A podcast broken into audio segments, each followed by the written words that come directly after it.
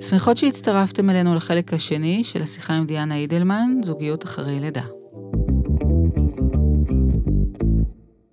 אימא מתכוננת לתינוק הדמיוני שלה, ואז נולד התינוק האמיתי, והיא פוגשת את הצרכים האמיתיים שלו, והיא גם פוגשת את האישה שהיא הופכת להיות, ולפעמים זה לא פשוט. על זה דיבר נורא יפה דוקטור טרי ברייזלטון, שהוא כבר לא בחיים. והוא אמר שכשנולד תינוק למעשה נולדים שלושה. יש אחד שדמיינת כל חייך, כשהיית ילדה בעצמך והלכתי עם העגלה והבובה שלך, ו... או עם המנסה, אמ, ודמיינת, למשל אני דמיינתי, בגלל שיש לי שיער שחור מטולטל, שיהיה לי תינוק עם שיער שחור מטולטל. ואז אור נולד בלונדיני. וזה נורא שוק, זה לא התינוק שציפיתי לו, כן, או מצפים לבנים או בנות, ואז אמנם היום יש את, את כל הדרכים לדעת, כן, מראש, אבל זה דבר אחד. התינוק השני שנולד זה התינוק, העובר בעצם, שיצרנו איתו קשר בהיריון. הוא סוער, הוא רגוע, הוא פסיבי, הוא אקטיבי, הוא אה, נותן לי לחיות, הוא מפריע לי. אוקיי, כבר יש איזה סידור כזה, ואני זוכרת שבני השני אה, היה ברחם, הוא היה נורא נורא סוער, והייתי בטוחה שהוא יהיה ילד סוער. ואז נולד מין טיבטי קטן כזה בלידת בית כזה חמוד עם עיניים מלוכסנות. ושקט, ושום דבר לא הפריע לו, ואז במקום לקרוא לו סער, כפי שתכננתי, קראתי לו יער. הוא גם נולד במוצאי ט"ו בשבט, ו, וגם זה פער. והתינוק השלישי שנולד זה התינוק האמיתי. התינוק שאנחנו מקבלים אותו בחדר לידה, שגם הוא לפעמים לא מתאים לפנטזיה, אם הוא נולד בשבוע 32, או הוא נולד בקיסרי ותכננו משהו אחר. אה, יש לנו שם המון דברים להתרגל אליהם. שוב, תחנות של אובדן שליטה. ובמקום הזה, עם השיפוט העצמי שיורד עלינו, שגם אומר, לא אמור להיות לך קשה, זה אמור להיות לך קל. מתי היה לי קל? עם הילד השלישי, עם ניצן, כבר ידעתי למה לצפות. ידעתי שכל מה שאני מרגישה נורמלי, וזה מה שעוזר. אני לא יודעת מה איתכם, אבל אני מרגישה אחרי כל תשובה שלך, דיאנה, שאני ממש צריכה רגע, עוד נשימה, עוד ממש רגע לעכל את הדברים. את אומרת דברים כל כך חשובים ומאוד מאוד נוגעים, אבל אנחנו בכל זאת ממשיכות. ואני רוצה שתגידי כמה מילים על העניין הזה של בחירה של אישה, אימא, להישאר בבית עם התינוק, או לחזור לעולם מבוגרים. אנחנו יודעות שמשרת אימא בבית היא משרה שאין עליה הכרה, על אף שזה לדעתי אחת המשימות הכי משמעותיות, לגדל, לחנך ולהיות עם הילדים. אין תגמול על ידי החברה, אין תחושה של הישג, בטח שזה נראה שאנחנו רק מחליפות חיתולים ועושות כביסה. מה, מה יש לך לומר על זה? כמה שעות יש לנו? לא רק שאין הכרה, אין גם שכר, ואותן הפעולות שאת עושה עם הילד שלך, אם תעשי אותן עם הילד של מישהו אחר, תקבלי על זה כסף. זה עבודה לכל דבר. זה שזה נעשה באהבה, זה לא אומר שזה לא עבודה. אנשים אמורים לאהוב את העבודות שלהם. אני זוכרת, אחרי הלידה של אור, צפיתי לרגע באיזה משחק של מכבי, נדמה לי, כדורסל בטלוויזיה, וראיתי מישהו, לא זוכרת מי, זורק כדור לסל, ואולם עצום של עשרות אלפי אנשים קמים ומוחאים כפיים. ואני זוכרת שאמרתי, הוא זרק כדור לסל, אני ילדתי, יצא מגופי ילד, אף אחד לא מריע לי, אף אחד לא רואה את זה, כאילו אף אחד לא מוחא כפיים. הדבר אולי הכי נורא זה שאנחנו מרגישות כל הזמן לא מספיק, לא מספיק כן. טובות, לא מספיק יפות, לא מספיק רזות, לא מספיק חכמות, לא מספיק מרוויחות, הריסים שלנו לא מספיק ארוכים, הישבן שלנו לא מספיק בצורה הנכונה. זה פשוט, המסר הוא תקני דברים ואז תהיי מאושרת. ילדים הם איזה משהו שצריך לשים בצד, העיקר שלא יעשו בעיות לחברה. סליחה, אני נשמעת נורא מיליטנטית, אני כנראה כבר הרבה זמן לא התראיינתי בדבר הזה, אבל uh, אני חושבת שצריך להבין שלחיות עם יצור לא ורבלי דורש המון תמיכה, דורש אנשים שידברו בחמלה לכל אם ואב חדשים. הם אמורים לקבל את החיבוק הכי גדול שאנחנו יכולים לתת להם. וטוב שהפודקאסט פה, אולי זה יקרה.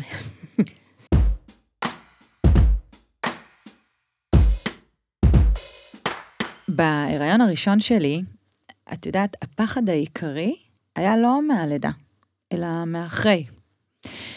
ואם אני מדייקת את עצמי, הפחד שלי היה מההורים שלו. אני אסביר. ההורים שלו היו מאוד דומיננטיים ועם נטייה גדולה להתערב לנו בכל עניין ודבר. וכשהיינו זוג בלי ילדים, היה יותר קל לשים את הגבול. נולדה הילדה שלנו והיא גם הפכה להיות הנכדה שלהם, ופתאום היה יותר קשה לשים את הגבול. מותר להם היה להתערב. תשמעו את הסיפור הבא. יום אחד אני בבית, אה, דפיקה על הדלת, אני גמורה, אני בוכה, בלי חזייה, הילדה נרדמה סוף סוף, אני פותחת, אבא שלו מופיע, הוא אומר לי, איפה הנכדה שלי? המשרד שלו היה מאוד קרוב לאיפה שגרנו, והיה לו פנאי, והתחשק לו רגע לראות את החיוך שלה. לא באמת אה, התעניין בי, לא שאל לשלומי, ניגש להריסה ועשה את הכל כדי להעיר אותה ולזכות במבט. אני רציתי להרוג אותו, וזה יצר לא מעט מתחים עם הבן זוג שלי ואיתם. מכירה את התופעה הזו? לגמרי, היא מפרנסת הרבה פגישות אצלי בקליניקה. אני חושבת שיש פה חדשות טובות וחדשות פחות טובות. Okay? אוקיי? החדשות הטובות הן שיש פה סבא, או יש פה אה, אנשים שחיכו כל החיים לפגוש את הנכדים שלהם, והם מתרגשים, והם רוצים ליצור קשר ולהביא את המיטב שלהם.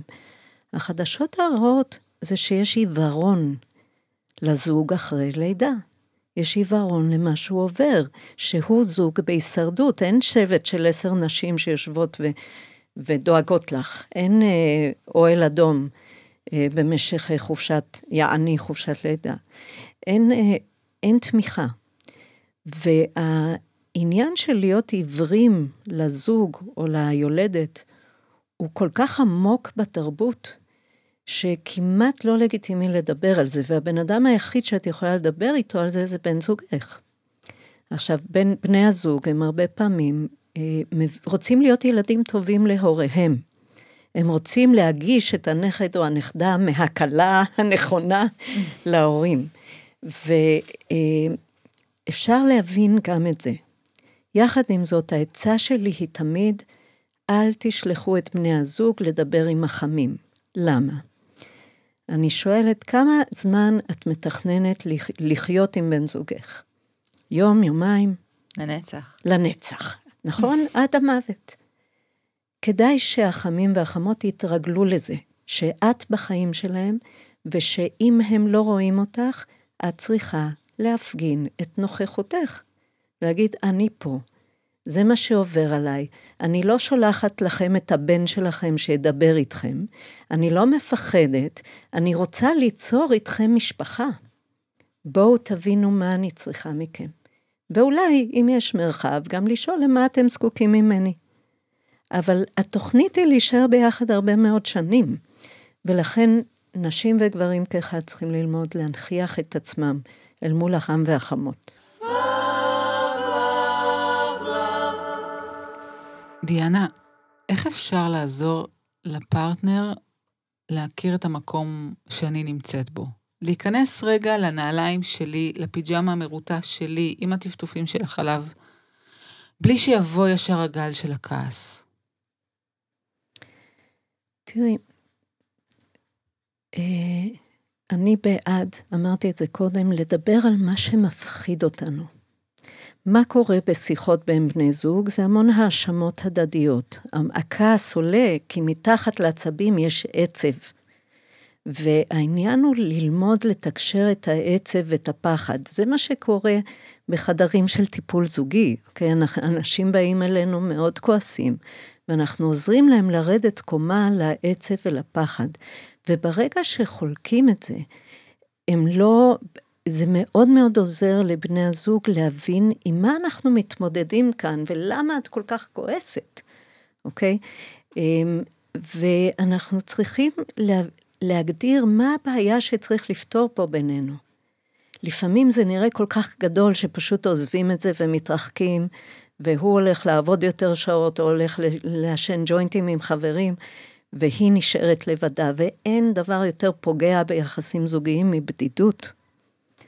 אז לא לפחד להתקרב ולשאול ולבוא סקרנים.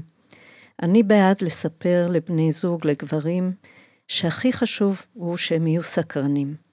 הם לא אמורים לפתור הכל, רק שיהיו סקרנים. מה שלומך? מה קשה לך? מה מקל עלייך? אם ילמדו לשאול את השאלות האלה, הם יזכו להרבה אהבה חזרה. אמן. אחרי לידות, אחרי לידות כולם רוצים רק לישון. אז איך אנחנו מוצאים חזרה את הדרך למקום של אינטימיות? אוקיי, okay, אז תמיד אני מסבירה לאנשים שהמשמעות של המילה אינטימיות זה לא להיות במיטה במין. המשמעות של המילה אינטימיות זה into me, להכניס מישהו פנימה אליי.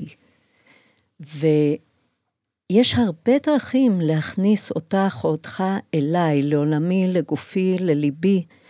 להכניס אותך לפלנטה שלי, למה שעובר עליי. וגם אה, מין יכול להיות מאוד לא אינטימי. זה, זה, הנושא הוא איך אנחנו מביאים אלה את אלה לפלנטה של השני וחוקרים אותה ביחד, ולא יושבים שם לבד. אני קצת חוזרת על עצמי, אבל לא יושבים שם לבד בפחדים ובאיום ובבדידות. איך משאירים את השני לא לבד? זה העניין של אינטימיות. תגידי, דיאנה, מתי מגיעים אלייך לטיפול? מיד אחרי הלידה, או שזה נדחה ונדחה, כי הרי אין יותר מדי זמן, ואז אולי גם יש כבר ממש משבר או פער גדול. כן. מתי הם מגיעים? תראי, מה שמצער זה, זה שמגיעים כשכבר אין ברירה, כשהבדידות היא כל כך תהומית והמרחק הוא כל כך גדול, שכבר אין ברירה אלא להתחיל לדבר על זה בעזרת מישהו נוסף. אה, יש גם עניין שכשהילדים קטנים ואין בייביסיטר והם מבססים קריירות, זה לא בדיוק הזמן שמוצאים עוד איזה ערב ללכת לטיפול. ואז אנשים מגיעים כ-13 שנים אחרי שהתחיל הסדק, 15 שנים אחרי שהתחיל הסדק. הילדים עומדים על הרגליים, הקריירות בדרך כלל, במצ... חוץ מהקורונה, בדרך כלל עומדות ב... על הרגליים. ו... ואז מתפנים לשאול, היי, איפה את? איפה אתה? מה נשמע? מה קורה אצלך? אבל זה כבר לא בא ככה, זה יותר לאן הלכת? לאן הלכת? כבר לא מעניין אותי מה שלומך, אני כל כך לבד. ואז מגיעים. אז אני מאוד בעד אותם זוגות שאני אגב רואה יותר ויותר של חבר'ה צעירים שמגיעים בתחילת הקשר ללמוד על איך עושים זוגיות. בגלל זה אני עושה גם את הקורסים האלה של Love Effective, שאנשים יבינו איך עושים חברות, לא איך עושים זוגיות. Mm. איך עושים חברות דרך כל המעברים האלה של הריון, לידה, הורות ראשונית, הנקה, מסגרות, הממסד, חינוך, כל הדברים האלה. אני בעד שיגיעו כמה שיותר מוקדם, אה, אבל כל מי שבא מגיע לפתור בעיה, ואנשים כן מצליחים לעשות עבודה גם שנים אחרי שהם התרחקו. וזה מאוד מרגש. God only knows what I'd be without you.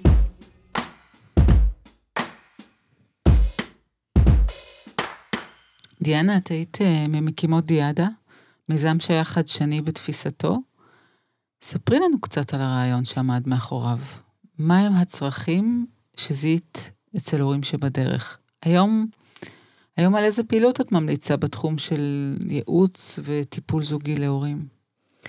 אז אולי נתחיל מדיאדה, שזה היה מין חלום שהתגשם בזכותה של ענת אגמון, שהייתה המייסדת הכלכלית של דיאדה, והזמינה אותנו, כמה נשים שליווינו אותה בדרך ההורית, אה, להקים איתה מרכז כדי שהורים ישבו יחד. ובעצם זה הדבר שהכי עוזר כנראה, זה לשבת יחד ולא לבד בהורות. אמ, ובדיאדה יכולנו לחלום בגדול. אה, עשינו דברים מדהימים, כי כל הזמן חשבנו לא רק על הילדים, טובת הילדים, אלא חשבנו גם על טובת המבוגרים. ואני זוכרת אפילו משהו בעיצוב, שכשעיצבנו את יעדה זה לא היה דובונים ובלונים על הקיר, זה היה צבעים כאלה של נאנה, של, של פסטלים, של, שהחיות באה עם האנשים, אנשים מילאו את המקום בצבעוניות. וחשבנו כל הזמן מה רואה ההורה ומה רואה הילד בכל פעילות. זה היה מיזם מדהים, אני מאוד הצטערתי כשהרגשתי צורך ללכת וכשאחר כך הוא נסגר. אבל אה, לשאלתך, מה הורים צריכים היום? זו הייתה השאלה. Mm-hmm. צריכים פודקאסטים כאלה, אני לא אומרת. את זה רק כדי להחמיא לכם, הם, הם צריכים שזה יהיה לגיטימי לדבר על ללדת תינוקות בעידן שבו המבוגרים חושבים שמגיע להם לחיות חיים מעניינים. שזה אולי משהו שלא אפיין את הדור של ההורים שלי כל כך, את הדור שלי באופן חלקי, את הדור שלכם כבר הרבה יותר, אוקיי? שמותר לנו לחקור ביחד כל דבר מחדש, ואין ממי ללמוד על איך עושים חיים אה, ב-2020. אין לנו ממי ללמוד, זה עולם כל כך שונה מהעולם שאני גדלתי בו. וההזמנה היא לחקור יחד, שזוגות ישבו יחד, שנשים תשבנה יחד, גברים ישבו יחד. הסקרנות שאת בעצם מדברת עליה. כן, ובואו נשתמש במחקרי המוח, להבין מה באמת נותן לתינוק להרגיש שהוא אהוב, שהוא יכול, שהוא מסוגל. אה, אז ככה, אנחנו לקראת סיום, ואנחנו מדברים באמת על הדברים שיש בחוץ עבורנו, ההורים החדשים, ויש שפע של ספקים, mm-hmm. ואני מרגישה שלפעמים זה אולי מבלבל, ואני רוצה לשאול איך עוזרים לזוג להתפקס על מה נכון להם. איך הם יצליחו לשמוע את הקולות הפנימיים שלהם. כן. אני חושבת שזאת שאלה נהדרת. אמ, קודם כל, את אומרת, חבר'ה, תקשיבו לקול הפנימי. תקשיבו מה קורה לכם. בעצם השאלה, את אומרת את זה. תהיו קשובים, לא ל... אפילו לא למומחים כמוני, תהיו קשובים לעצמכם, למה אתם אה, רוצים שיקרה בחיים שלכם ומה חשוב לכם. ואנשים כן צריכים להחליט למה הם מקדישים זמן, למה הם מקדישים כסף, למה הם מקדישים תשומת לב. Uh, החיים עוברים, ואפשר לגדל ילדים בכמויות והם יהיו בסדר, אבל לגדל בני אדם שמגיעים למימוש הפוטנציאל הרגשי שלהם, הפיזי, הנפשי שלהם, צריך קצת להתמקד, ואני בעד תמיד להתמקד בחשיבה שהיא ווין ווין, לא ווין לוז, לא להכריח בני זוג לעשות דברים שהם לא רוצים. לא לכופף ידיים, כי כל מה שאנחנו עושים בכיפוף ידיים חוזר כמו בומרנג, בתוך הזוגיות. אלא לשבת יחד ולהחליט מה חשוב לנו, ולמצוא לזה את המשאבים הנדרשים, ולדעת ששום דבר לא יהיה מושלם, אבל כן אפשר לחיות יותר ויותר ווין ווין באווירה כזאת. דיאנה, היה מרתק, ואני רוצה לסכם ולחשוב על כמה דברים שאנחנו לוקחות מפה היום. אז בשבילי הדבר הראשון היה שהקשר עם הילדים שלנו הוא קשר ארוך טווח ונבנה מיום ליום. והמשפט הזה, one step at a time, שגם אם זה מתחיל כואב או קשה, הילדים שלנו הם נותנים לנו הזדמנות, או הזדמנויות אפילו רבות, להיות בחיבור, לקרב ולתקן. ואנחנו אנחנו צריכים רק סבלנות. הדבר השני שאני לוקחת מפה זה זוגיות בהיריון ואחרי לידה.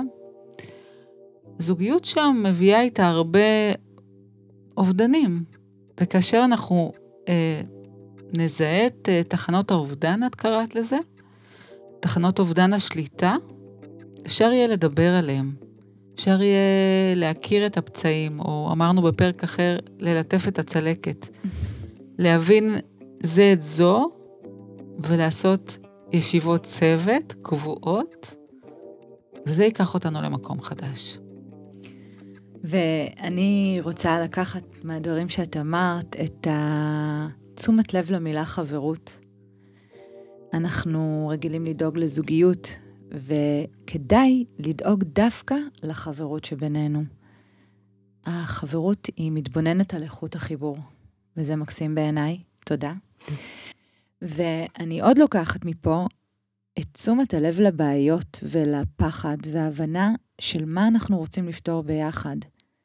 מה חשוב לנו היום מבחינת יחסים, הורות והקשר. אז דיאנה, תודה רבה רבה. אני מרגישה שהשיחה הזו הציפה אותי, עטפה אותי, חיבקה אותי, והיה פה המון המון חמלה. המון תודה. תודה. איזה... כמעט התחלתי לבכות באמצע, ואז אמרתי, זה לא מתאים.